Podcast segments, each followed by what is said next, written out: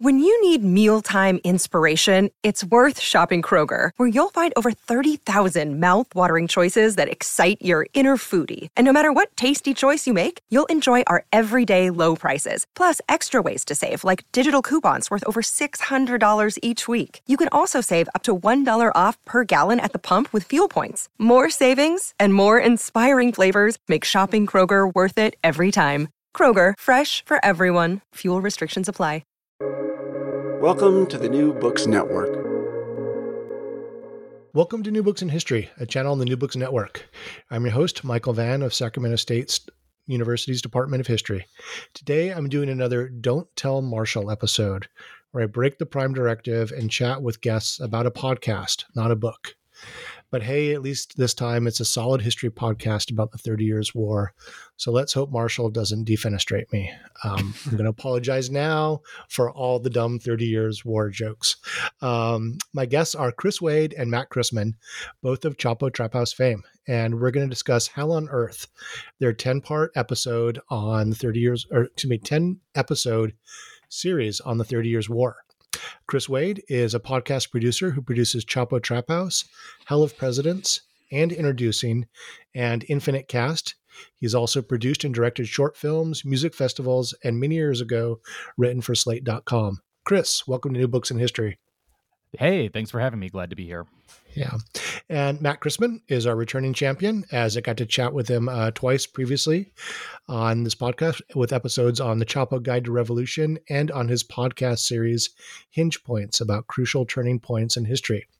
He's most well known for his work on the Chapo Trap House podcast, but he's done a number of these series uh, on uh, series of history podcasts, as well as his almost daily grill stream in which he muses about history, Marxist theory, and all sorts of fun stuff. Matt, welcome back to Ch- uh, I, I, I, did it again. Are you serious? Oh You're boy! You know We're gonna it. leave it in. We're gonna leave it in. It's in. Mhm. Yeah, okay, full it full fanboy nervousness right here. Okay, Matt, welcome back to New Books in History. did I get it right that time? Yes, yes. Thank okay. you. Well, the, the nervousness is my form of praise for um, uh, the work that both of you have done along with your colleagues, um, keeping a number of us sane over the past uh, couple of years. Um, thank you for all the good vibes with Chapo. Um, so, without giving away too much, um, you know, no spoilers here in the Thirty Years' War. Uh, really don't want to know how this one ends. I'm I'm, I'm pulling for a couple of these folks.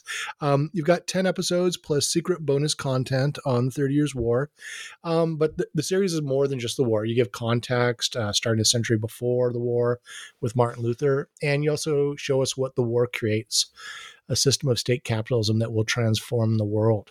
Um, but before I forget, and before we get into the content, how can people find uh, the series? Uh, this series will live exclusively on Patreon, on Chapo Trap House's Patreon. That is patreon.com slash Chapo Trap House. The first episode will premiere uh, live, free for everyone on the Chapo Trap House feed. Uh, anywhere you get podcasts, you can listen to the first episode. That will be uh, just under Chapo Trap House. Uh, but then if you want to get the remaining nine series plus however many bonus remaining nine episodes plus however many bonus episodes we come up with uh, you will have to subscribe to chapo on patreon that's patreon.com slash chapo trap house episodes will be coming out every wednesday i believe starting january 11th for 10 straight weeks Awesome. Okay. Um, and um, can I just do a quick run through of the episodes? Um? Please. I'm, I'm just you sent me. I, mean, I got to listen to a few of them, and and they're you know they're really fast. They're really fun. Um, and just to give a sense of the trajectory, you, you start off with the first episode on God, uh, which was a really uh, great discussion of Martin Luther and the Protestant Reformation. Second episode, Death on the Black Death and its impact on uh, feudalism and the rise of the Habsburgs. Um, episode three, uh, Kings, State of the European Dynasties. I think you guys did kind of a, a sport style going around the horn thing, Gotta looking at, horn. at Europe at the, the dawn of the um, the 17th century. Um, Windows, um, we know what that's about, right?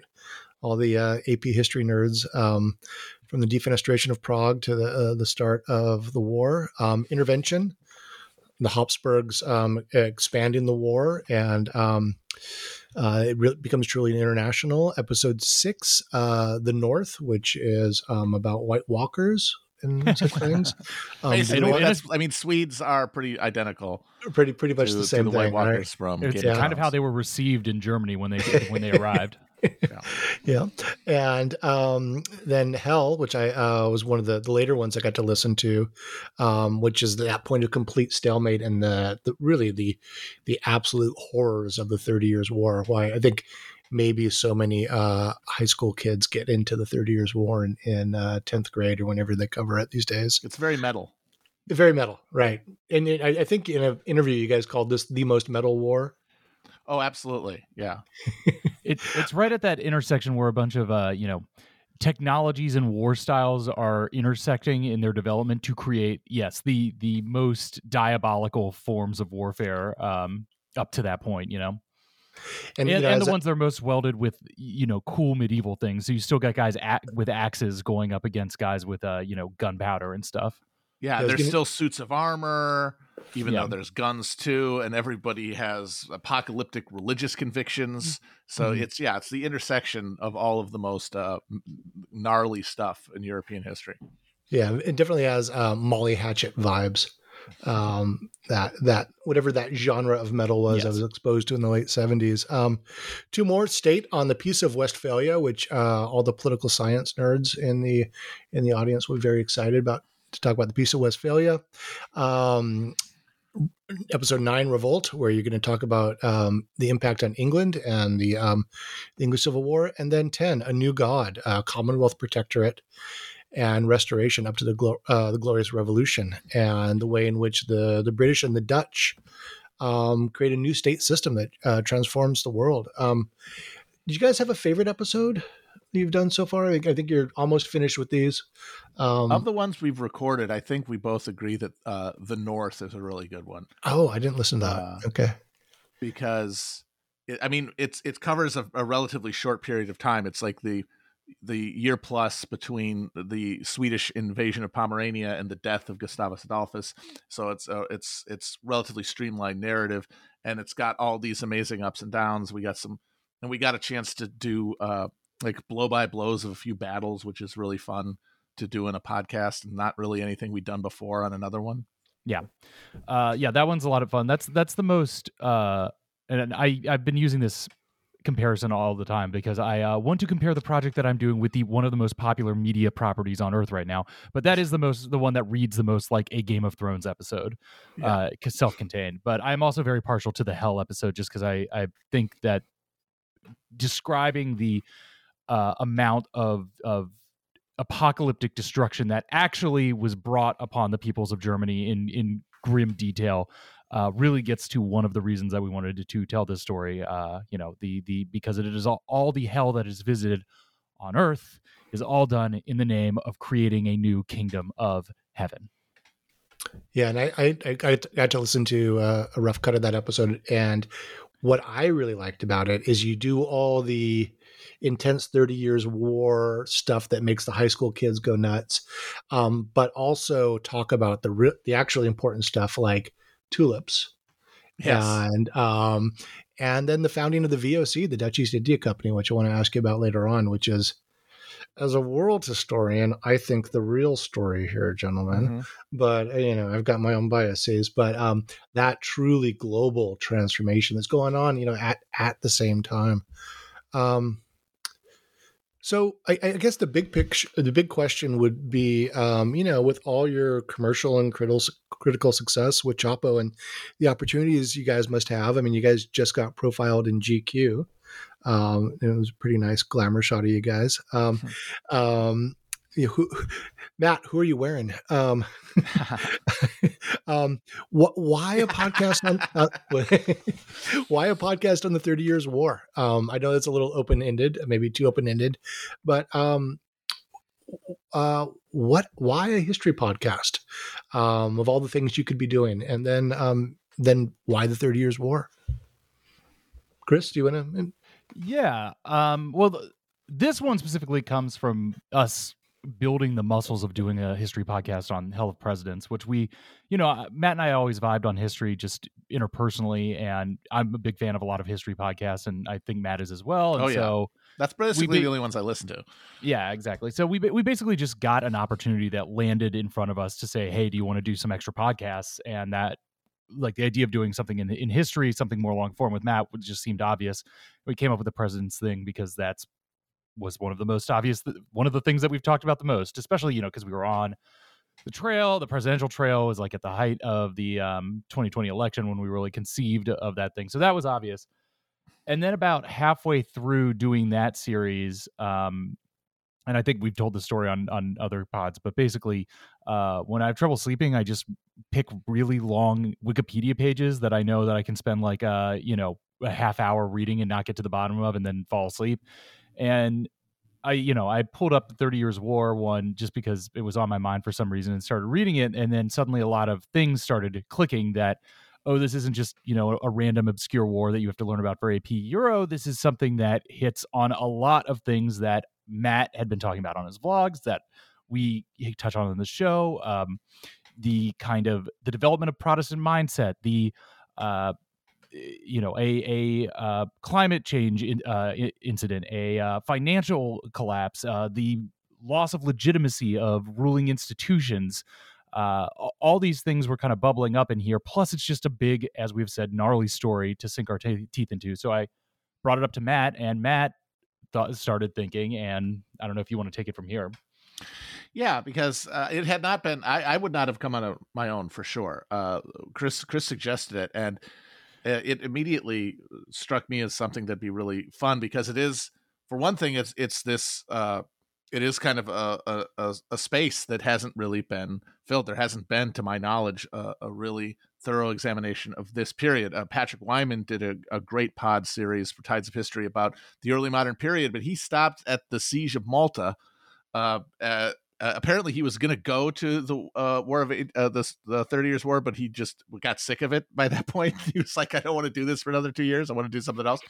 Uh, so that uh, that left kind of a, an opportunity, and and then the more, yeah, looking into it, you just see snapping into focus all of these historical resonances to the current moment, and you you you are able to sketch out sort of yeah hist- history in uh like the the broad amplitudes, the longue durée, and how you how and I I started getting excited about how we could turn that into a narrative that had like a really fun uh you know back and forth and and that dealt with the kind of stuff that's just fun to listen to you know like battles and defenestrations and witch burnings while also connecting it to a bigger story that not that wouldn't just make sense of capitalism's birth but also the the kind of demise that we're living in right now yeah, and um, and it's it's that that that crucial transition point in history. I mean, it's capitalism's birth and the the the death throes of the feudal system, and it's this this key turning point. Um, who? So you you mentioned um, the Tides of History podcast. So who who are some of your other influences? Like, who do you listen to, or who do you read? And you say, I want to do that. Like, I mean, what what what are, what are your models or or influences? Uh, well, I'll say that Carlin, Dan Carlin, uh, was one of the first podcasts I listened to. It, it like followed from episode to episode, and, and really, it was a guy that really got me, helped get me into podcasts. Uh, so definitely Carlin, I do think he's like a fantastic audio history storyteller. I mean, his voice is for even down to like his voice is phrasing, his his syntax. Uh, you know, he's uh, he he is considered the goat, as many would say. Uh, but then from there, I got into uh, Mike Duncan's Revolutions. I think on the second series that he was doing, and and I've been following that show since its beginning. And uh, he just published last Sunday his last episode of Revolutions after doing it for eight, seven or eight years, and uh, that has just been a joy and a pleasure to follow um, all the way through. And and the way that he segments stories and and processes them and and divides big picture things down into individual narratives and kind of brings out characters has has been something that uh, you know I would I would aspire to get into the realm of uh, with with what we're doing here. Um, so that that series is over definitively. Like he did the last one. Yeah, yeah. What yeah. what was his last uh, revolution? Uh, Russia. Oh, there, there's a few more after that. Yeah, he he's he's talked about this that, that he was like he thought about going into the 21st century, but he's been doing it for eight years and he wanted to move on, and he did. Yeah. it took him two plus years just to cover Russia. Yeah. Uh, so he went into real granular detail there. I begr- do not begrudge him uh, uh, stopping that. Yeah. Yeah. Yeah, Um, I, I also when- enjoy uh, the Mike Duncan. I listened to the History of Rome before uh, the Revolutions one. Uh, I actually no, I think I started listening to Revolutions and then I went back and listened to the History of Rome also. Uh, and in terms of books, uh, one of them specifically about the Thirty Years' War that I read probably ten years ago that helped me think that uh, not only that this would be a good project, but also gave me uh, an idea of a, a way to uh, communicate history in a uh, captivating way is C.V. Wedgwood's book, The Thirty Years' War, which is uh, still one of my favorite history books that I've ever read. Uh, so, uh, and the, the intersection of of topic and uh, style really uh, spoke to me there. like uh, how, how so can you can you go on about that i mean as as an academic historian who uh you know we don't have as many people reading our books as um people are listening to your podcast um um what what what do, what do we need to do what what do you think that really makes historical narrative more engaging for a wider audience i mean Well, I uh, one thing that helps is just prose style. Yeah. uh, and I think that's one thing that Wedgwood had uh, that stands that that stood apart at the time, and uh, and and I feel like has sort of been uh, lost not because of lack of talent or, or even uh, you know ability or anything, but but just the uh, the emphasis on uh you know ne- finding a specific niche around which to you know build a career and it doesn't really lend itself to the, the sort of risk taking that is necessary to uh to try to communicate with a, a conscious attempt at a, a literary style as opposed to trying to get across the uh, ideas that you're you're focusing on I think that's a really insightful critique. Um, and so many academic historians are really trapped to the tenure cycle and have to write a certain way for university presses. And, um, you know, so for, I mean, for some, uh, you know, tenure committees, having to, uh, having someone present a book that's published with a popular press or trade press doesn't cut it. They, it needs to follow this sort of academic cookie cutter model. Um, and I think that, I mean, has been a detriment to academic historians' wider reach. I think that's that's really insightful. Um, how do so? How do you guys do your research for the series? Um, I mean, you, b- before we started recording, Chris was saying that like you started reading about a year or so ago for this. Uh, I I personally I we we tried not to overlap too much. Uh, like he read uh the the the, the Wedgwood again, uh, Mhm. or he, uh, for the I think for the first time. Yes, Uh, that was the first uh, time I read the book And I read uh, uh, Peter Wilson's Thirty Years' War book, which came out uh, uh, about uh, fifteen years ago. Uh, uh, Europe's tragedy, which is you know, the doorstop with all of the details and without the the the style, uh, but with the information, you know. So uh, that was sort of my baseline to just get the whole thing as as uh, as much as possible, and then a, a few other. I kind of like do- drop like deep depth charge, big histories to sort of uh, be a uh, foundation to then get more specific about. So I read th- that. I read uh, Diarmaid MacCulloch's uh, book on the Reformation, uh, and uh, Geoffrey Parker's book Global Crisis about the 17th century crisis, and then from there I was looking more for uh, for stuff with um, uh, with primary sources basically to build uh, an architecture of you know quotes and and details uh, uh, to to put around that. Yeah, the the way you guys bring in uh, voices from um, from the documents is really great. Um, I think um, I- maybe it was in in the discussion of the witches. You were reading reading something that um, found that a really nice blending of the the narrative with uh, with the voices. Um, And and what's up with all these Thirty Years War books being so big, like the Thirty Years War? Dude, I mean, Geoffrey a Geoffrey Parker's fantastic book, which is more than just Thirty Years War. I, I just looked it up, and there's a new abridged version, and the abridged version is six hundred and something pages. and I mean, Par- Parker is you know, uh, you know, one of the greats, but good lord, that book is so big.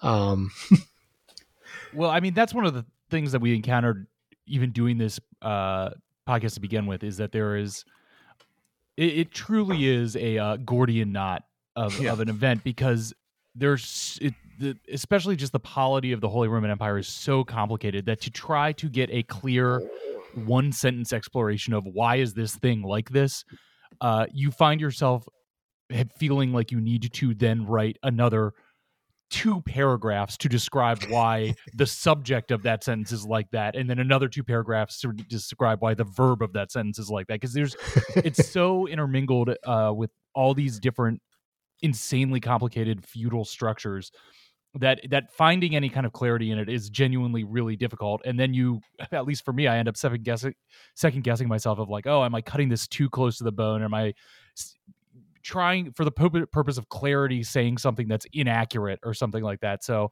uh you know we we as a side we like a, a friend of ours a designer friend you know got in touch with us and was like oh hey i heard you're doing this and we're thinking maybe putting together like a an online appendix uh, you know, just like a reference map. You know, we, we, he said it like, oh, you know, like the map at the back, back of the book. And I, I am into your projects and I would like to help you with this. And we were like, okay, that's great. Are you, are you sure you have the time for this? He's like, yeah, we're just putting together an interactive map. And every call we've hit, had with him, he's like, it just devolves into being like, all right, so the Duchy of Baden Durlach is different from the Duchy of, you know, it's like, if, if, that's contained, so I, do I make that nested within the Holy Roman Empire, or is that a separate? Okay, so like then how do we distinguish the Habsburg realm yeah. from the Holy Roman Empire? What about the parts that are technically part of the Holy Roman Empire but are uh, de jure independent, like Switzerland? It's yeah, it's it's a very densely layered lasagna. but the world really does need an inter- an accessible online interactive map of the Holy Roman Empire. I mean, You're that- going to get one with this show. okay. um, do you guys run the script past anyone for like a peer review, fact checking? Like, what do you, you going for it? I mean, Uh, we put that in God's hands, basically. You know, we're we're we're we're uh, popular.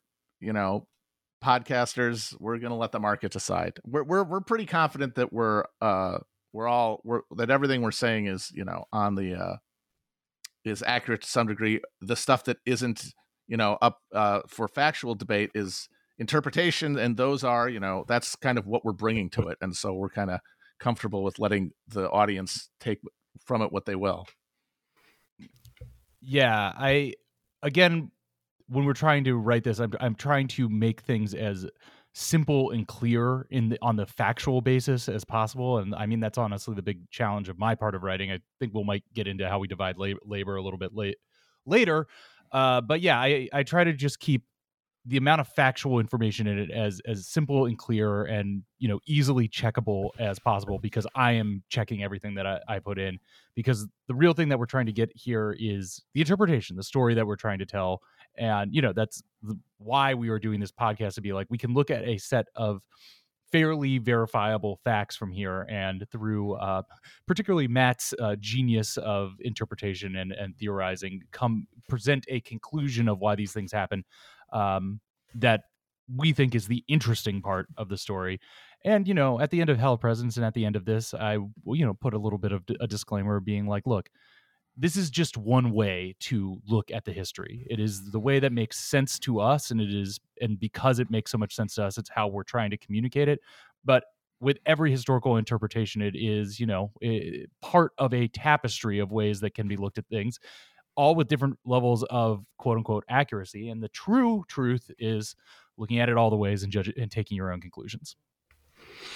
Yeah, and so I wanted to ask you about how the how you guys handled presenting this series. Um, Hell of Presidents was uh, a bit of the Matt Christman show, the Matt Christman magic. I, I say with a great deal of praise. I mean, you, you have a charismatic way of, of uh, talking about the the presidents in this history, and and you guys did a thing where um, Chris would would throw a question at you, Matt, and um, you'd sort of respond. It was I think you guys compared it to that cartoon with the uh, the dog professor and and the earnest young inquisitive yeah, Mr. boy. Peabody and Sherman. Peabody and Sherman. That's right. I, I was I'm trying to remember The that dog earlier. professor. The dog professor. Dog professor, inquisitive boy. Um, yes. and um, but this but this is a little different. I mean, this is like truly co-hosted, and um, uh, and I, I think most of the the episodes you're you're starting these, Chris, with a sort of a narrative moment. Um, Yeah, well, I think that we're drawing on what we learned from Hell Presidents, and you know, I will speak for Matt that he has an insane font of a re- historical recall that I, I simply do not have. I, I have a terrible memory for facts, dates, things like that. I have to write down every single thing I say. I cannot go off the dome for anything. Uh, and also, you know, Matt's own brand of interpretation. But what Matt lacks, and I don't think he will begrudge me for saying this, is any kind of uh, organizational Yes. uh, processing. so you know, uh, what I you know, the reason that Hell Presidents is able to exist is because I can sit down and kind of listen to Matt yell at me about history for a while, and then figure out how to organize it into something coherent, and then give it back to him for him to repeat it, repeat it back. That's how we did Hell Presidents. Matt went off the top of his head for often outlined, but mostly spoke extemporaneously for Hell Presidents. For this, uh, I think mostly because we'd had that practice and figured out a way to make these things work. Uh, we ended up, yeah, scripting the whole thing. Which you know, again, I think our roles are basically the same. I'm mostly setting up this happened, this happened, this happened, this happened. Matt, why did that happen? But because we're able to write the whole thing and go back and forth, we can kind of make it easy to say, oh, you'll take this thing, and then I can move this part that you've said down here, and then that flows a little better. And just from a podcast production standpoint, I think I also wanted to try to, you know, keep it a little more even, so it wasn't like, you know, I, you know, Matt would be speaking at three or four pages at a time, just to keep the flow back and forth a little better, because I think that that works. It's more comprehensible to a podcast audience than long monologues and then short Yeah. questions. Yeah, and it Yeah, reminds me of yeah. your your your buddies. Um, um, oh god, I'm trying to blank on the on the podcast. Um, they did they did Korea Blow- recently. Blowback. Blow, blowback, blowback, yeah. Yes. Where they they they have a really nice pattern of, of going back and forth and the, the the odd little audio clip, but not overwhelmed with uh Mhm. with the post production. Was that uh, yeah, yeah. similar I mean, sort of it's, model it's the same sort of uh, genre, uh, and and we divided up basically as as Chris said, like he's providing a narrative architecture, and then I am providing this sort of interpretive uh, structure that's threaded through it. But uh, and I've uh, been very much uh, been and enjoyed and, and been rewarded by having to actually sit down and you know put put something put something down uh, to fill it out beforehand and to not sort of rely too heavily on uh, just uh, improvisation. And I felt like it's really strengthened it. Um, uh, I feel like we were able to get you know to some uh, to create a, uh episodes that have a coherent structure to them and and we've been willing and we've been able to get uh, a little elliptical and and I'm, I'm think maybe a little challenging with the way that we structured these episodes where we're going back and forth in time where we're introducing concepts that we're not going and, and events that we're not going to necessarily uh, explicate until later but I, I my hoping my hope is that that uh, kind of friction makes it uh, an even more uh, engaging experience for people because I do think that throughout it, it, it the, the pieces do la- latch together. Yeah, so uh, Matt, I got a question for you. Um, I mean, you have produced this incredible body of oral work, eh, like with the Grill Stream and then the very po- various podcasts. Do you do you write much? I have not. I've always been very Yeah. hard. I've very, been very bad at writing. Uh, I'm Yeah. one of those people who sits down, writes a sentence, and instead of just getting going through, uh, very quickly I start seeing what's wrong with the sentence. I can't think of a thing that's better. I just sort of. I, I, I'm at the end of the day a feckless, uh, uh, lazy uh, person, so it's always been hard for me to to commit to seeing things right written like that. One of the reasons that I was able to to podcast is is, is the ephemeral nature of it. That, that kind of let me uh, loose in a way that I have a hard time with writing. But, well, but this mean, project has let me had led me to write for the most I have in a long time, and it's been uh, it's been helpful. Uh, and hopefully, I will be able to continue that. I, I have other ideas and projects we want to go on after this one, and um, I'm hoping to write more a, as a result of this experience. Did you oh. did you write the inebriated? What is it? Inebriated past? Inebriated? Not inebriated historian. Um. Uh. Then yeah, the inebriated past episodes. Those uh are mostly uh. I, I, I will go off of a uh um, an outline. Uh-huh. Uh, so I'll have certain uh, lines and certain bits uh, written down, yeah. but then the connective tissue is, is, is, is in the moment. Yeah, uh, yeah. but I, that might be changing too. After this, I might. I've been toying with the idea of doing some one-off inebriated past episodes that would be all or mostly scripted. We'll see how that goes. Uh, yeah, also, I mean, I've, I've, really enjoyed those over the years. Um, yeah, I'm sorry, Chris. Were you going to say something? I'll also just say that for myself as well. Um, right, mutually writing or sharing a Google Doc where we're both mm-hmm. filling in after each other is great motivation for me because you can just mm-hmm. like basically like I'll go in and see that Matt's written up to where I've gotten to, and I'll be like, "Damn, got to put more stuff in." So Matt, so Matt has more stuff to go off of, and then it motivates me to get another few paragraphs in every single day, and then I think uh, probably the same for Matt. To you know, it, it's it's been a, a a pleasure throughout this process to open up the doc and be like, oh, there's so much more stuff in here. I got to add more stuff to it, and uh, that's one of the things that you know, as as also a uh, sluggish, unmotivated uh, podcast person in general, uh, has been one of the best ways to keep me plugging away at this thing and keep me on deadline the entire time. Uh, I really enjoy the the work of mutual writing, and there have been several days when we, you know it's fun that we're like both in there at the same time, working at different parts of the script, and can kind of go back and forth and re- see what other people have referenced, or even like note each other in real time on on the script. Uh, I, yeah, that yeah. has been a big part of what has allowed me to move forward is that when I when I start, I'm not facing a blank page, which is the thing that you know for the procrastinator, self doubting type writer is, is death. There's there are these uh, there's this structure with these spots, these holes in it, and I, all I have to do is just patch the hole and, and get from one pot to the next, and and that has been uh, very easy relative to my other attempts at writing, and uh, and very yeah, as as Chris said, very satisfying and rewarding to just see there's a there's new I, I log on and there's new holes for me to fill. Yeah, we love the Google Docs. What a great yeah, system. and holding each other accountable, as the yes. kids yeah. say, right? no, I mean, it, it, this is funny because, um, you know, academic historians are famously do their work alone, and compared to other disciplines, we have very few co-authored pieces. And I got to do something um, with a co-author last year, uh, write it on the Google Doc. We did a political history of surfing, and it was really fun to. Uh, to be bouncing off ideas and and so much easier now. But um, that collaborative work again, not what most of the the academic historians do for just sort of the nature of the discipline and the way we're trained. Well, get yourself um, a co-author, get yourself a Google Doc. I bet you'll write yeah. at least. Uh, I'm, I'm, telling you, twenty five percent faster. mm-hmm.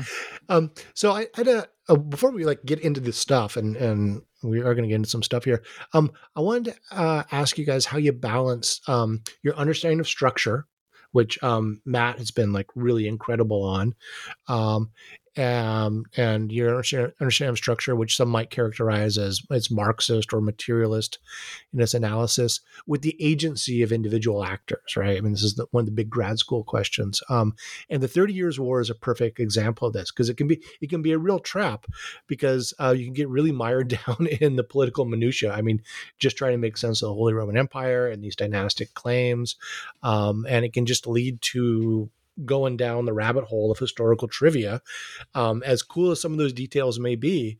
Um, but the big picture is so important for for Germany, for Europe, and you know, arguably for world history. So how how were you balancing that sense of structure and the the larger significance of the story with the cool intricacies?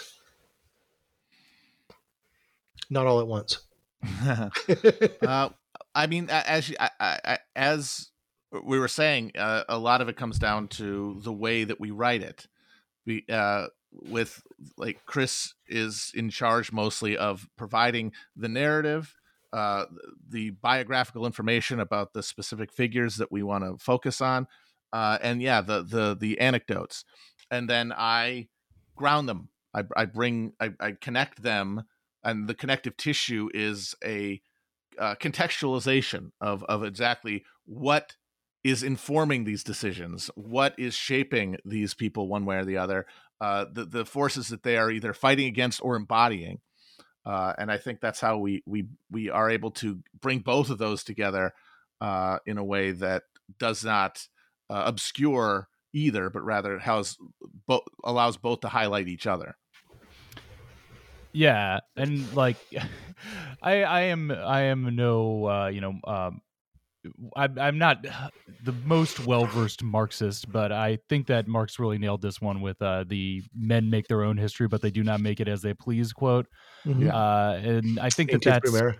yeah, I think that's kind of our guiding principle too of how to approach the great men of these stories. And and it also is something that, you know, doing the president's podcast, which we set out to do as being like, let's just talk about the presidents, and then turned into a history of America through these people.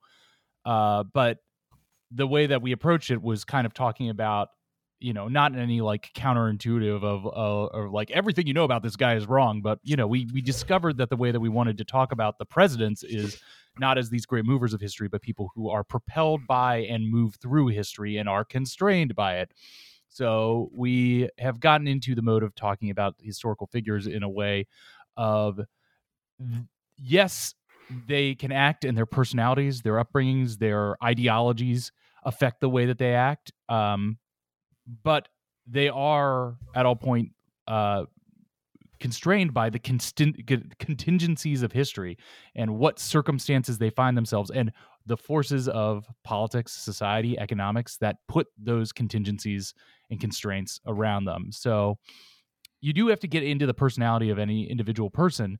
And that's what makes it interesting. We love listen, hearing about like the weirdos, the psychos, the uh, the romantics of history uh, that are that all consider themselves the unique heroes of their times. Uh, but often the funny part for me or the grand irony uh, ironies are the way that they are just as blinded and just as uh, directed as everyone else around them by the material forces that they have come up within. Yeah, like even if they're being carried carried forward, like they feel like they, I'm sure, pers- uh, like that is a subjective experience of mastery over, you know, time and space. But as soon as those winds change, they are often just brought down because there's always something uh, uh, uh, in the, the era in the moment that they are not able to access and that they're not able to ant- anticipate. And that ends up being the thing that uh, brings them down. Yeah, and, and this this is a theme that obviously you and um, Daniel Bessner engage in the uh, Hinge Points podcast, um, where I mean this you know, how how important is individual historical agency within these structures. Um, so let's get in the subject matter. Um, why on earth the Thirty Years' War? Um, what possible relevance does it have for the kids today?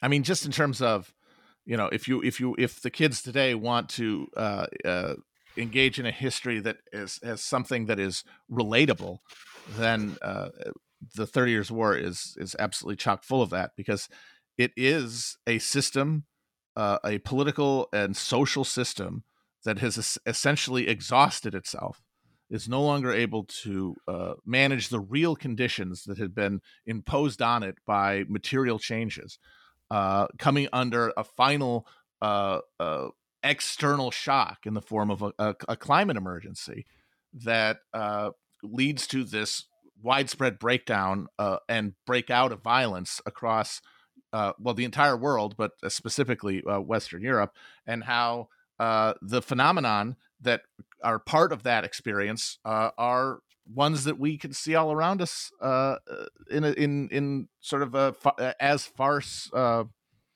uh, shadows. Today, Yeah, yeah, Yeah. yeah, and I think a part of it also is, and you know, I I, I and we don't want to get like prescriptive about how anybody should feel about anything, but I think both Matt and I kind of look at the way that a lot of people process the world at this moment through this specific era, through the Trump era, through the COVID era, through uh, the you know post 2008 financial collapse era. Uh, climate change. Climate change, yes. Uh, it sure does seem like there is a general crisis going on, you know, and I think that you tend to see in a lot of people um, the whatever the modern manifestation of apocalyptic thinking is that we are somehow privileged to be living through. I mean, a, a, kind of privilege to be living through the end of the world in some way. And I think one of the reasons that we wanted to go back to this is go and look at another group of people who sincerely felt themselves living through the end of the world. And, you know, I don't think we want to say that our situation will end up exactly like this situation, or we can draw direct predictions about the immediate future from looking at how these specific circumstances in the mid 17th century turned out. But you can certainly find a lot to identify with the people there and kind of, in an almost hopeful way, see that the world kept moving afterwards. Sure, yeah. it had changed. Uh, it was something different. Uh, I don't think that we can even possibly say if it was better or worse. It is simply the progress of history, and yeah. there's something about looking at a the history of the Western world and the world around it, though we don't get into the non-Western world, going through a general crisis and coming out uh, the other um, side to say, well, gee, what what does it look like for the world, for our specific culture and society, for me personal personally to imagine living through another general crisis. Right. And and I wanted to pick up on that for the my next question. I mean the yes, this is this potentially apocalyptic moment in the eyes of the historical actors, but you know, we do know that the world goes on and, and actually something new came out of this. It, mm-hmm. And I think one I think you said in interviews that one of the uh, the themes of the series or maybe the main argument is that it's this process that births modernity in mm-hmm. its political and economic forms. Um, could you speak to that? Uh, yeah, just that uh, that uh, feudalism, the feudal uh, structure that uh, the elites of, of Europe uh, were all embedded in, was exhausted. But of course, no person embedded within it could have the perspective to know that really. So, but so they all strove for their own positions within it and uh, without knowing it, every action that they made, every course of action they decided upon, deepened this crisis and and and uh, hastened it, the collapse of one order and built the the sinews of another one uh, unconsciously. Uh, that process is uh, is always happening, and it's happening now. And I think that that yeah, if there's a use here, uh, it's it's to be reminded that uh, that something is always happening subterraneanly uh, during moments of crisis and of even times of uh, of uh, of stability, and that the the birthing process is is making a world that is fundamentally alien to the one that exists, uh, and in that sense is the end of a world, but that humanity continues, and that the whatever whatever is in humanity that is worth preserving also continues. Well, but so I mean, you say subconsciously and and um, you know, with, without them really realizing it, but they're but they're making real decisions regarding the organizing structures of capitalism with the Dutch burghers, you know, creating stock markets and invest uh, trading shares and so forth. And um, the war ends with the Treaty of Westphalia, which all the political science folks love to love to point to as the birth of the modern state system. I mean, there's some conscious decisions there. So, I mean, what what what what is it about the the the legacy for capitalism uh, or the legacy for the Western modern state system that you see coming out of the Thirty Years' War that's so important? Uh, well, uh, the the things like the the creation of, of the of the modern corporate uh, entity is is a big one. The the acknowledgement that the universe, the era of a universal monarchy, the pretension of a universal monarchy that undergirded a lot of uh, medieval uh, statecraft had been extinguished, uh, and that uh, that these European states would be in a competition for with one another for resources. Their elites uh, would be in competition internally over power and then bet- uh, between powers uh, over these resources, uh, and that the, they would they were all thrust into the position of uh, of embracing technological changes, uh, cultural changes like Calvinism, like the the the stock, like the corporate structure that could advance their state interests. Uh, and in the short term, that led to certain uh, rulers uh, uh, ex- uh, continuing and extending their power. But in the long term, uh, it undermined the entire land based authority structure that had undergirded feudalism and that that was never abandoned ideologically at the top of any of these structures. But but what but was eventually ceded to these more dynamic uh, merchant urban classes uh, in the interest of defeating their competitors. And I would just say to go on to go back a little bit to when we're talking about you know individual action and also what you were just you know saying about these people are making decisions. I think one of the interesting things to that I've pulled out of this, and I hope that we uh, elucidate, is kind of the interplay between the development of intellectual systems and ideologies and actual action because so much of the you know on paper reasons that these wars are fought are over questions of religion of faith of ideology of the minutia of christian worship about whether the bread becomes god or the god becomes bread things like that.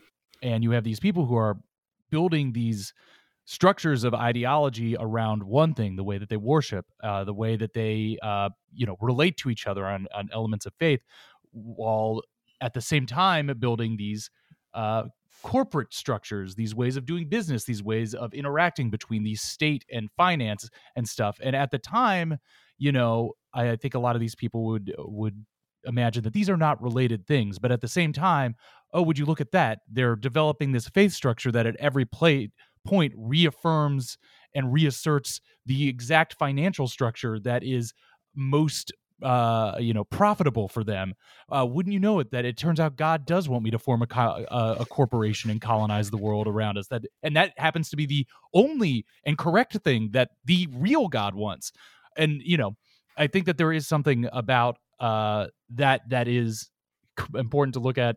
It, it will feel familiar to people to see these it, these things that are often projected to us as completely uh, separate things my political ideology and the way that i behave in the world uh, it just so happens that they are perfectly in line at all times and i think that that's a very familiar thing to look at be it the uh, you know the dutch burghers of the of 1630s amsterdam or you know your ruling classes today and it, it, really is this moment that that, that does create modernity in, in so many um, so many facets. So getting into the stuff, I mean, who are some of your fa- favorite characters from this history? Um, I really enjoyed your opening discussion of uh, Martin Luther, and you you guys called him the original poster. Um, he indeed, it yes. never stops posting, right? Um, no, that so, he posted his way into a new uh, reality. It's it's pretty. It's what we all dream to do, really. Yes. That, uh, you know, if we find ourselves in a in a unacceptable uh, situation that just the sheer uh, will of our posts will shift the world around us. And for most of us, it's too late to do that. But uh, uh, Luther was at the right time with the right uh, technology and uh, the right brain to make it happen. Uh, so he is fascinating.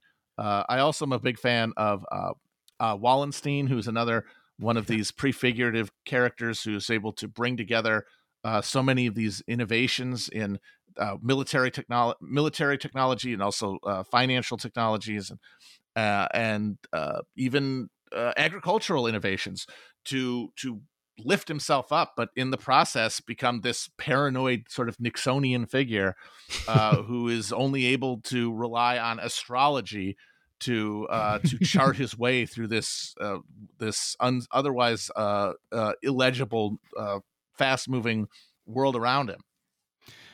Uh, I, I'm a big fan of the uh, the kind of heroic losers and the pragmatists uh, of this, which you know, pragmatist seems like the uh, most boring type of person, but in a time of acute uh, stress, uh, they tend to be really fascinating. I mean, we just got I just finished writing about uh, our segments on Cromwell, uh, who I think is one of maybe the more fascinating and difficult to pin on uh, put put a pin on figures that we've covered just because you know he he can he can be your hero or your, your angel or your devil uh, depending on how you look at him you know because uh, but he is one of these unique figures that is that is riding with the current of the history rather than uh, trying to stop it or reverse it or go parallel to it and that puts him uh, from a, a you know obscure country gentleman to in charge of the kingdom of England uh, and Ireland. And then, but they, Ireland. as we're saying though, when when the when the limits of a certain uh, current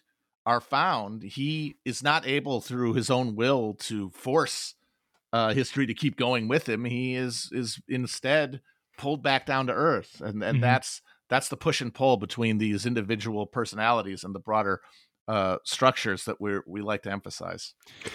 I think in one of the episodes I got to listen to, you you guys make the comment that the Thirty Years' War is a series of individuals testing the limits of their own power, and then finding out they've gone too far and getting Yes. off. Right? Yeah. it, it it really is a endless series of of princes and margraves uh fucking around and finding out. because it is your responsibility to to see exactly how powerful you are. I mean, if you d- d- d- uh, uh, you you you have no honor if you're uh, uh, accepting less than you could get, uh, which is why the character who sort of resonates the most as a as a more modern person uh, is uh, John George, uh, the Elector of Saxony, who has gone Also down in history as sort of a feckless coward, but who throughout the war has one cons- actually does have a consistent uh, aim, and that is to end the war, to stop fighting, and uh, you know that that did not win him uh, the respect of the the warriors around him, but uh, you know it, it's certainly something that is a modern person can look at sympathetically. Yeah. W- was there anything you came across in your research that really surprised you about this history? Any aha moments? Uh, when I found out about the the the uh, when I and I found it from first from reading uh, the MacCulloch Re- Reformation book, and then from there I, I was like, what? And then I went to read Frances Yates' Rosicrucian Enlightenment. The role of the of the Rosicrucian pamphlets uh, Yes. in inspiring the the messianic uh, movement of the of uh, the Elector Palatinate to claim the Bohemian crown. That was that was very surprising, and also one of those moments that just sh- sent this like wave of like historical deja vu through me, uh, and really highlighted the way that we're dealing with uh, mass literacy reformatting the mind of the European subject. Uh, the way that our brains are being reformatted by the the internet. Absolutely. I mean, the the Rosicrucian story is fascinating, and the- and then it's further uh, permutations throughout history. I mean, the, you know, there's a there's a Rosicrucian um, complex in Silicon Valley, in the heart I'm of sure. Silicon Valley, Mm-hmm. with um with all these uh, big Egyptian uh, structures. Like they have Sure, a pyramid and a yes. sphinx. And years ago, I taught at Santa Clara University and I had a student who wanted to do Egyptology, and she transferred down to UCLA and actually learned some ancient Egyptian, and went to the to view the Rosicrucian Museum, and um, they ask you they would ask you to say this uh, prayer in ancient Egyptian or whatever they thought it was, um, that just like just just to honor the gods. And she took it home and translated it, and it was an induction prayer into their uh, into their cult.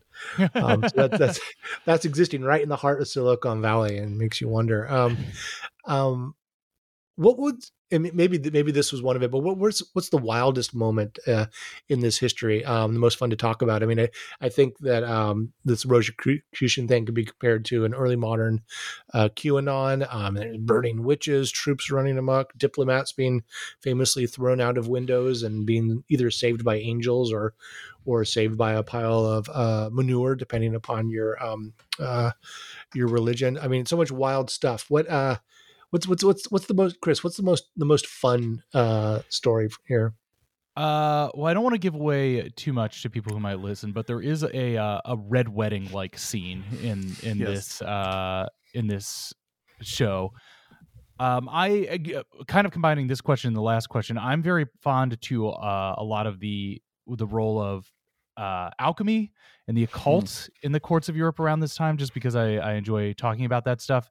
Um, and getting a better sense of like what that meant at the time and the extent to which alchemy functioned as alternately um alternately either like the the advanced research like skunk works of a of a pre-modern or modernizing state or like the guys who submit white papers now uh, you know, uh, policy proposals from high level points of thought and and divina- at their point divination at our point they would say they would call it uh, data and stats but it is still basically the same thing it is peering into the matrix of the world and divining the perfect proposal for your uh, for your your uh, leader for your sovereign and hopes that they will grant you favor in the future uh, which whether that is really and it uh, boils down to anticipating what they wanted to do anyway Yes. and, and giving them an excuse And, and it, but, and- but it's also proto science. I mean, there,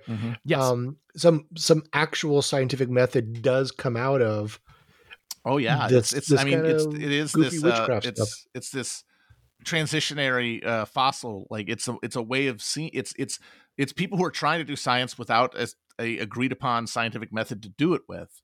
Uh, and it, it's this collective yearning towards some systemic way of understanding the world that brings these people together things and it, it's through the printing press that allows that to happen. And the rosicrucian pamphlets end up being crucial to that. People inspired by reading them start acting like rosicrucians and start doing their own creating their own uh, groups like hoping that they would be contacted by them. And some of those people end up doing things like finding uh, founding the national science academy in, in england. That's one of the most important crucibles of applied scientific uh, uh, technology in, in the in and midwives the industrial revolution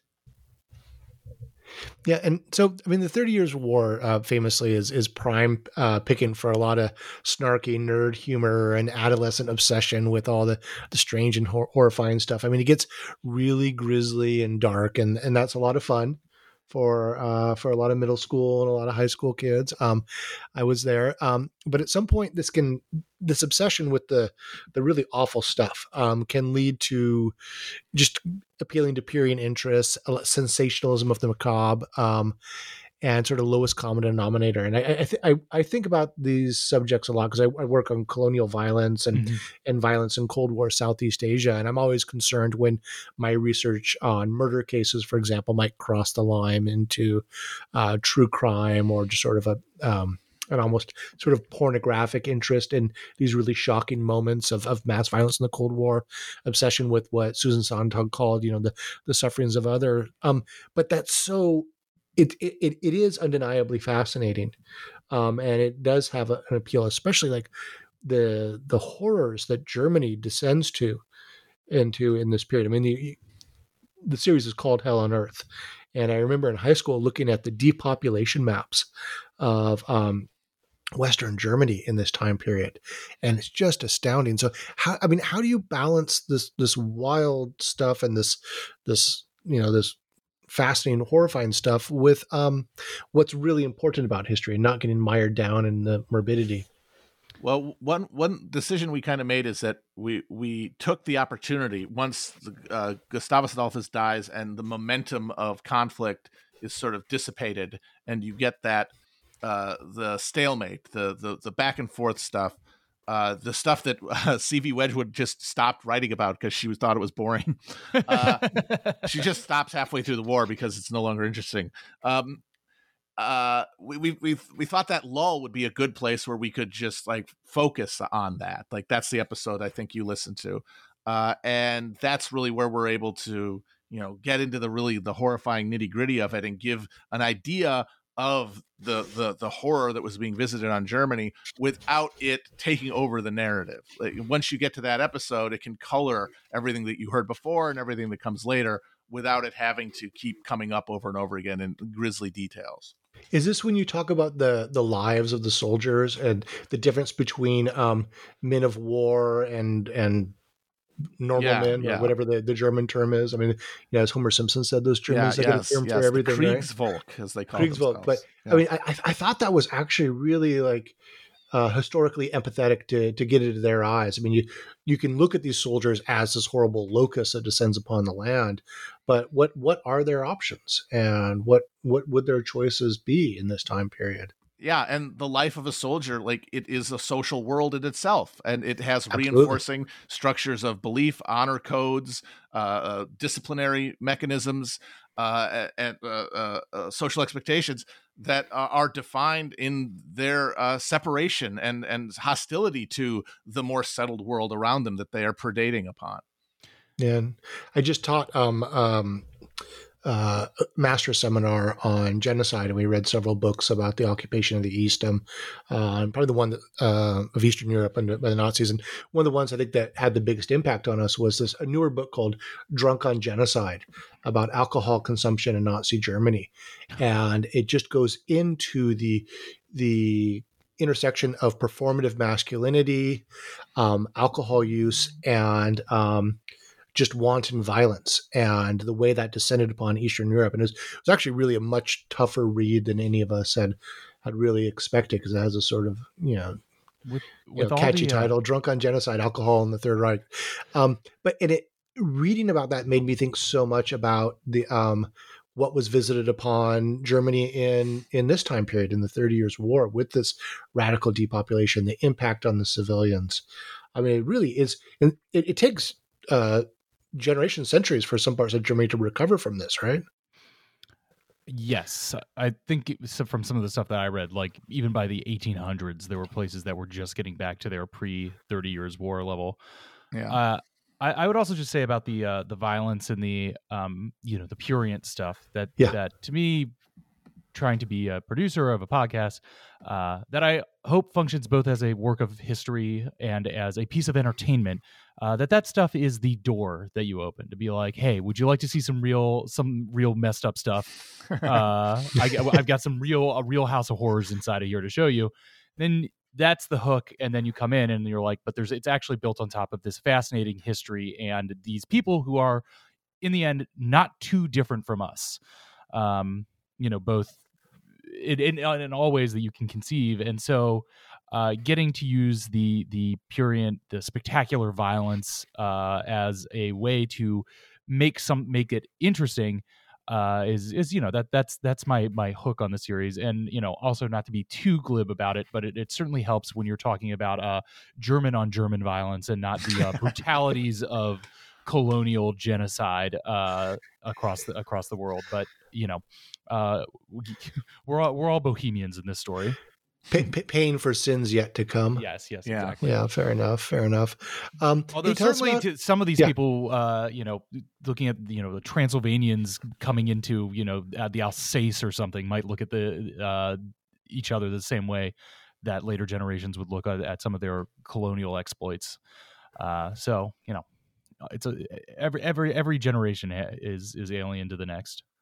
Yeah. Um, I was really happy to see you guys were touching on the um, the the new findings in environmental history. And can you tell us a bit about the climate fluctuations and the role this plays in uh, in the Thirty Years' War? So there is, uh, uh, as as this is happening, uh, the mid 17th century is the climax of this dramatic drop in global temperatures. Uh, that's known as the Little Ice Age. It persists uh, for centuries, this lowered uh, baseline, but the real drop happens in the early 17th century, uh, and it leads to a catastrophic decline in the agricultural output that the social order depended upon. And being still a feudal, uh, uh, largely feudal uh, mode of production, there's no mechanisms for the sort of uh, uh, improvement, the the uh, uh, efficiency improvement in agriculture uh, that might make up for it. Uh, everyone. Uh, every everyone from a peasant to the the the dynasts are forced to just subsist on less, and if they want, and if ruling elites want to sustain their level of consumption or increase it, then they have to take it from someone else. That there is no way to increase the pie, uh, and that leads to this massive amount of violence that waves that doesn't just hit Europe. I mean, the the um, Ming Dynasty uh, in China is brought down uh, during the same period by this same crisis. Uh, the Ottomans, who you'd think would be able to take this opportunity uh, to with their uh, internal Habsburg enemies fighting to the death in Germany to strike into the the underbelly of Europe, they can't do it because they're also in the, racked with uh, rebellions and uh, and coups and counter coups and in the palace, uh, and it's that con- it, it, it is a system that, as we said, is already under this huge stress. You've already seen the cracks starting to emerge with the Protestant Reformation being the cultural expression of that, this new wave, this mode of life in the uh, northern European cities that can no longer be uh, made legible by medieval Catholic social world. Uh, that that those that's already a deeply uh, ingrained schism now that is that is uh, leading towards the creation of these confessional uh, diplomatic blocks who are now in conflict with another. All of that is put into hyperdrive by the this relatively sudden and very dramatic uh, series of crop failures, uh, long winters, uh, the floods, floods and droughts that uh, knock the, the pins out from behind the entire mode of production. I will say also just talking about uh, resonances. Um, I think I saw a post in the fall. Uh, some somebody was posting from Germany showing a picture of a floodstone uh, that was posted at the uh, low ebb of or the low ebb of a, a, river during a drought that was just revealed again for the first time since 1632. Yes. Yep. Uh, right in the middle said, of this If you war. see this, cry. I believe it was something like that. yes. Uh, and and also, you know, I've I've seen this argument, or I've I've seen this this posited, and I think Matt relayed this to me. Just you know, talking about this period of climate change that there eh, you know there are a lot of causes. People still speculate on what it is. There's a, a diminishing of sunspots the sun mm-hmm. literally, literally got sun dimmer dimmed yeah. in this uh, in this time.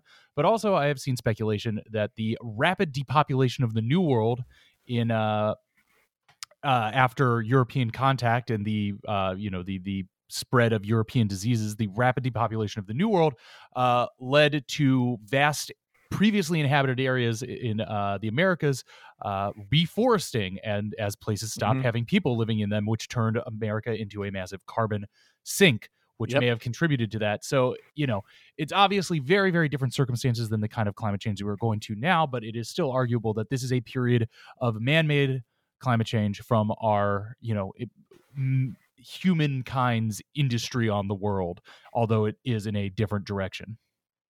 Yeah, and um, if I don't know if you've seen uh, the book uh, on Tambora, the volcano in um, in Indonesia that blew in 1815. Uh, Gillen D'Arcy Wood has a fantastic book about Tambora that charts around the world all the different impacts from Mary Shelley, you know, writing Frankenstein to um, mm.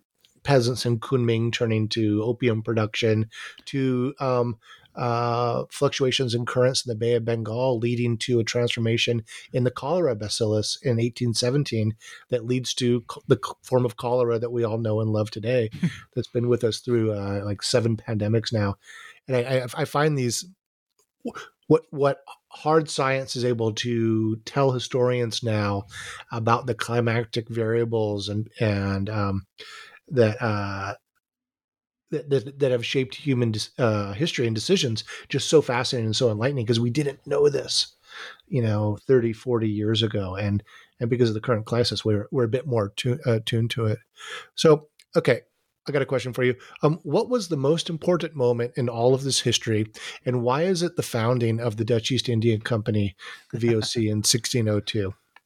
Yes, no, I think you're correct about that because that is uh, the, the, the corporation is going to be the technology of technologies. It's able to bring together a lot of disparate innovations and apply them.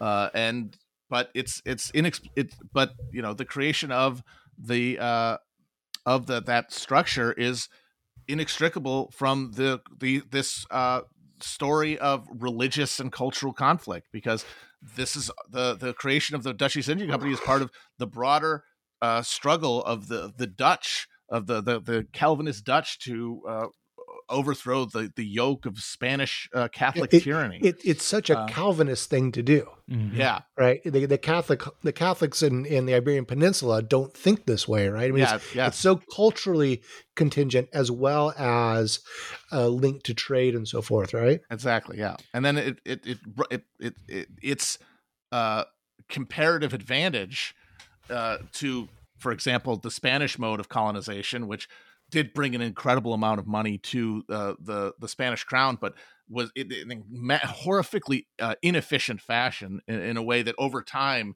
uh, destroyed uh, its own wealth uh, and undermined the, the the the wealth of the imperial core in Spain. The the the Dutch model is able to, with stunning rapidity, uh, overtake it the the the empire that they're separating from, uh, and then impose this new way of being, way of seeing the world uh, onto uh, the whole globe. It's also that you know we're talking. We we end the chunk of this series of the Thirty Years' War on you know the Peace of Westphalia and the new creations of new conceptions of what a state is, and I think it's very telling that at this time this kind of model of a way of exerting financial and power authority outside and parallel to the what will become the state. Uh, that that comes up at the exact same time and kind of plants the seeds for these what end up becoming parallel and then you know sometimes reabsorbed sometimes absorbing the state itself uh, power structures um, is is one of the most important developments of modernity uh, yeah i mean and, uh, when we were recording the last batch of episodes i was trying to uh, you know make matt say okay well, give me a date when did capitalism begin and the one that i was arguing for was the creation of the Dutch East- East India Trading Company, which I believe we will talk about. We do talk about in the series.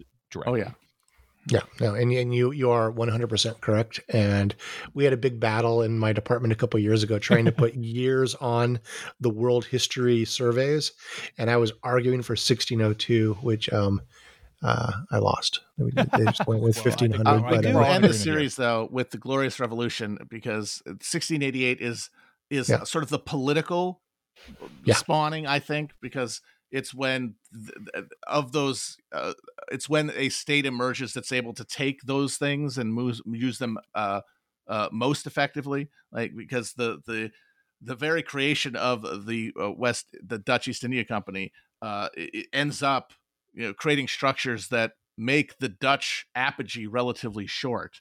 Uh, it it creates these generational ties between corporate ownership uh, and the the handful of families that began the company uh, that undermines uh, the Dutch ability to compete against the rising power of, of England. Uh, and then it is essentially the leveraged buyout of uh, the Dutch of the English monarchy uh, that finally synthesizes all of this into a political form that can finally dominate the globe. Yeah, and, and geography plays a role there. I mean, Eng, England has you know the, the benefits of, of being on the the periphery with easy access to the ghost acres of the New World, and then as we move forward a little bit, happens to have the coal and the iron. the coal, and, yeah. They're other- really other in the. Goldilocks zone there for everything Yeah. that is going to come together. And like the fact that they were on the periphery for so long uh, is crucial to it because they become the archetypal sort of striving middle class state among the states of Europe, the one motivated most to try to take these chances and to struggle because of their precarious position between these greater powers for so long. Yeah, yeah. So hey, you, you've both been really generous with your time, but we've got I got two questions before I let you go. These are the the new books debriefing questions. Um, first, uh, maybe starting with uh, Matt, can you suggest two books for our audience? You mentioned a couple, um, two books for our audience. Okay. Uh, one that I really like, and I really enjoy the way that it's uh, structured. Uh, it's not just about the Thirty Years' War; it's about the broader era. Uh, it's called "The Four Horsemen of the Apocalypse: Religion, Famine. I'm sorry, Religion, War, Famine, and Death in Reformation Europe" by Andrew Cunningham and Ole Peter Grell. Uh, and it is divided into four chapters corresponding to the Four Horsemen of the Apocalypse, uh, and it talks about how uh, this era, roughly from uh 1517 to 14 uh 1648 uh uh effect um is uh, eff- the way this era uh, affects people uh, in terms of warfare, uh, famines, um, uh, the religious revelations of the time, uh, and and then just the experience, the mass experience of death that is uh, part and parcel to the to the moment. So that's uh, a good one. Uh, another broader history that's good if you want something that kind of gets uh, the entire era uh, and, and, links everything together uh, and has like the Thirty Years' War as a part of it.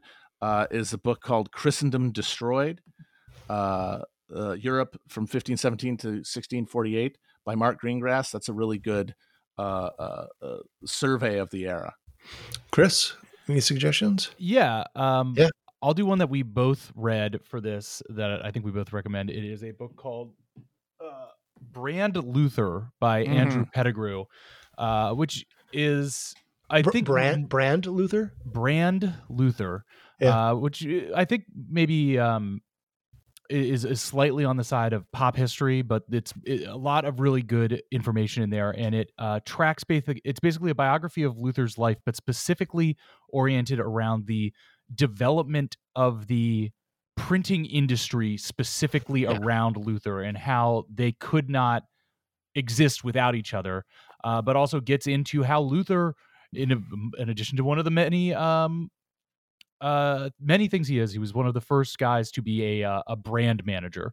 Uh, mm-hmm. That it's not just how he was writing, but it was how he was supervising printing, how he was supervising distribution, how he's supervising art for all these things. That he it's uh, it, it, it's it it both elucidates all the things about his his life and his specific writing and the history around him that made him a singular uh, um, person in history, but also is this technolo- technological history of the moment in printing that he exi- that he existed within um, that was really influential. With A, it's just a great read, and it's not that long. It's I think like 300 pages and zips by. A lot of great an- anecdotes in it, and really helped shape the way that you know we were placing Luther within this series.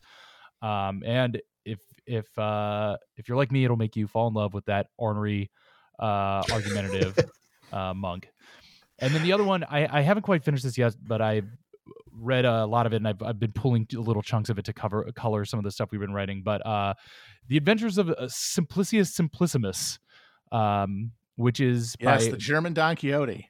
Yeah, which is by Alzin. Um, it is a novel from a little after the um, the Thirty Years' War. I think 1660s, 1670s he wrote it, but it is basically it is like uh, German Forrest Gump. Uh, a a kind of idiot kid raised in the woods, swept up in the vicissitudes of the war, seeing all of the horrors, but also writing about it with a kind of a blunt simplicity that um, makes it often very very funny. And I've been reading the the Penguin Classics trans- translation of it, which I appreciate. It has a very uh, casual and modern tone to it, which I, I think get really gets out how you wanted this to be received is like reading from the dumb kid from one town over, reading him listen to his adventures uh, through the war.